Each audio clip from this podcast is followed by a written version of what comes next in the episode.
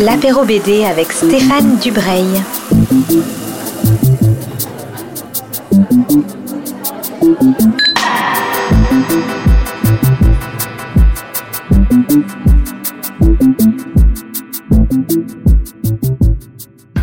Bonjour à toutes et à tous qui nous rejoignez pour ce nouvel apéro BD.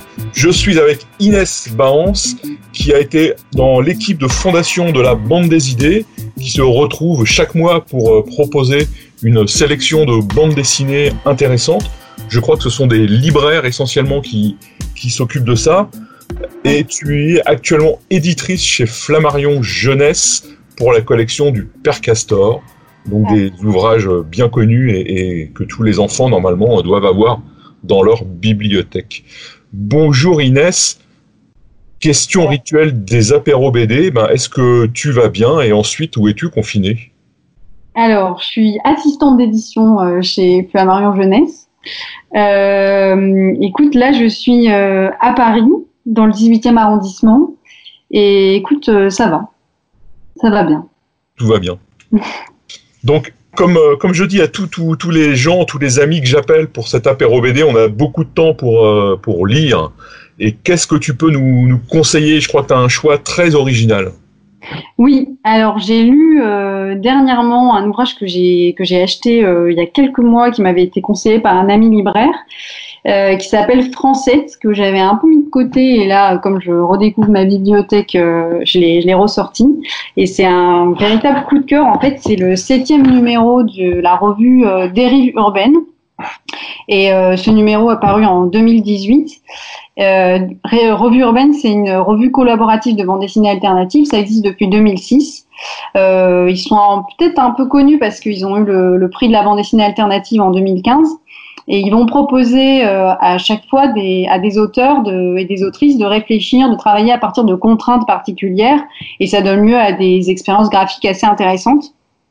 Et pour ce numéro qui s'intitule Français, c'est Boris Surtel qui, coordonne le livre et en fait, euh, il y a quelques années, au début des années 2000, il trouve à Saint-Ouen, au détour d'une rue, euh, une boîte d'archives qui contient des lettres, des photos, etc.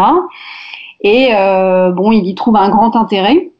Il les garde et puis il les oublie. Et euh, 15 ans plus tard, au moment finalement où il, où il, euh, il élabore le, le sujet de, de, la, du nouveau numéro de Dérive urbaine, il ressort ses archives et euh, là va se mettre en place une véritable enquête à partir de ces archives-là. Et finalement, une enquête qui est proche de, de, de la recherche que peut mener un historien. Mhm. Euh, il va analyser ses archives, il va les classer par ordre chronologique, euh, il va les étudier, etc. Et il va expliquer sa démarche et sa méthode euh, dans une postface à la fin du livre qui est absolument passionnante. Il va nous faire part des éléments dont il dispose. Il apprend que, en fait, ces archives appartiennent à une femme qui s'appelait Françoise Tournier, donc qui était surnommée Française, qui est née en 1914 dans un village de l'Aveyron. Mais il va aussi nous, nous, expliquer qu'il y a pas mal d'absences, pas mal de vides par rapport à ces archives et par rapport à la vie de Française. Et en fait, j'ai trouvé que cette démarche euh, elle me faisait penser à celle d'Alain Corbin, qui est un historien euh, du Sancy. Mmh. Et euh, que tu dois connaître, et qui avait écrit il y a quelque temps Le monde retrouvé de Louis-François Pinago. Et en fait, la démarche est, la même dans le sens où Alain Corbin voulait rédiger la vie, la biographie d'un invisible, d'un homme ordinaire, et Française est cette femme-là aussi.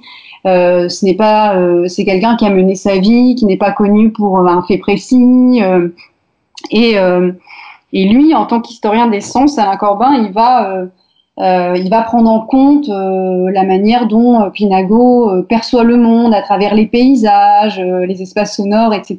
Il va émettre beaucoup d'hypothèses parce qu'en fait, il n'a que très très peu d'informations sur, sur ce sujet. Et et euh, pour reconstituer ce que Louis-François Pinago avait pu ressentir, éprouver. Et c'est, on retrouve cette démarche parce que Boris Surtel, en fait, il explique dans cette postface que euh, euh, il a, il a mené un travail de terrain après avoir analysé ces archives-là.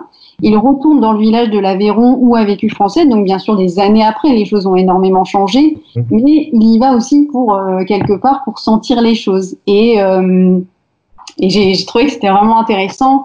Et euh, il va, il va, il, va rencontrer, euh, il va rencontrer une, une, personne qui est fou de, qui est folle de généalogie, qui va, qui connaît la famille de, de Francette, qui va la, qui va l'orienter vers de nouvelles personnes. Donc en fait, il va compléter son enquête aussi à ce moment-là. C'est une démarche en fait qui, donc celle de Corbin est, est très intellectuel. Bon, il écrit très très bien, donc il, il arrive très bien à reconstituer les choses.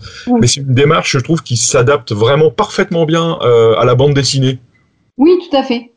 Et euh, justement, euh, comme, comme il y a beaucoup de silence et il y a beaucoup de manque à combler, il va, Boris Surtel demande à une équipe d'auteurs et d'autrices de combler ce vide à partir des éléments tangibles dont il dispose, parce que finalement, il y en a pas mal. Mmh il a quand même, euh, il a quand même, une, enfin, oui, pas mal, pas mal d'éléments et euh, concrets.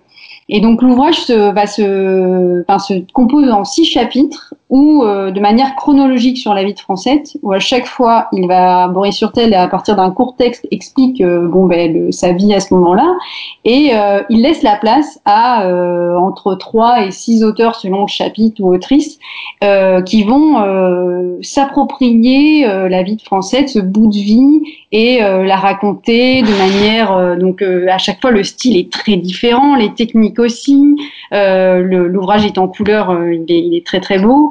Euh, le registre diffère aussi parce qu'on a beaucoup d'humour, euh, notamment il y a un passage de Marthez Bathory qui est assez, euh, assez hilarant. il y a aussi beaucoup de poésie, c'est onirique. Et je, je, trouve qu'on y prend, on y prend beaucoup, beaucoup de plaisir en fait. Ouais, ouais, tout à fait. Ben, là, j'ai essayé de le trouver. C'est assez dur à trouver, mais on peut le commander par. Oui sur des sites. Enfin voilà, c'est c'est pas c'est pas introuvable. C'est en même temps euh, un très très bel objet de, de bibliophilie, carré, pratiquement quoi. Oui, oui, on peut dire ça, oui. Euh, il y, a un, y a un projet intellectuel et historique et il y a aussi un vrai projet artistique euh, dans cette dans cette grosse et belle revue. Oui, tout à fait. Euh, Inès, je te remercie beaucoup, beaucoup d'avoir passé ces quelques minutes avec moi et de nous avoir fait découvrir cette revue Francette et le projet de dérive urbaine. Voilà, je te souhaite euh, ben, plein de choses bien, plein de bonheur et à bientôt surtout. Ben, merci à toi et à très bientôt Stéphane. Au revoir. Au revoir.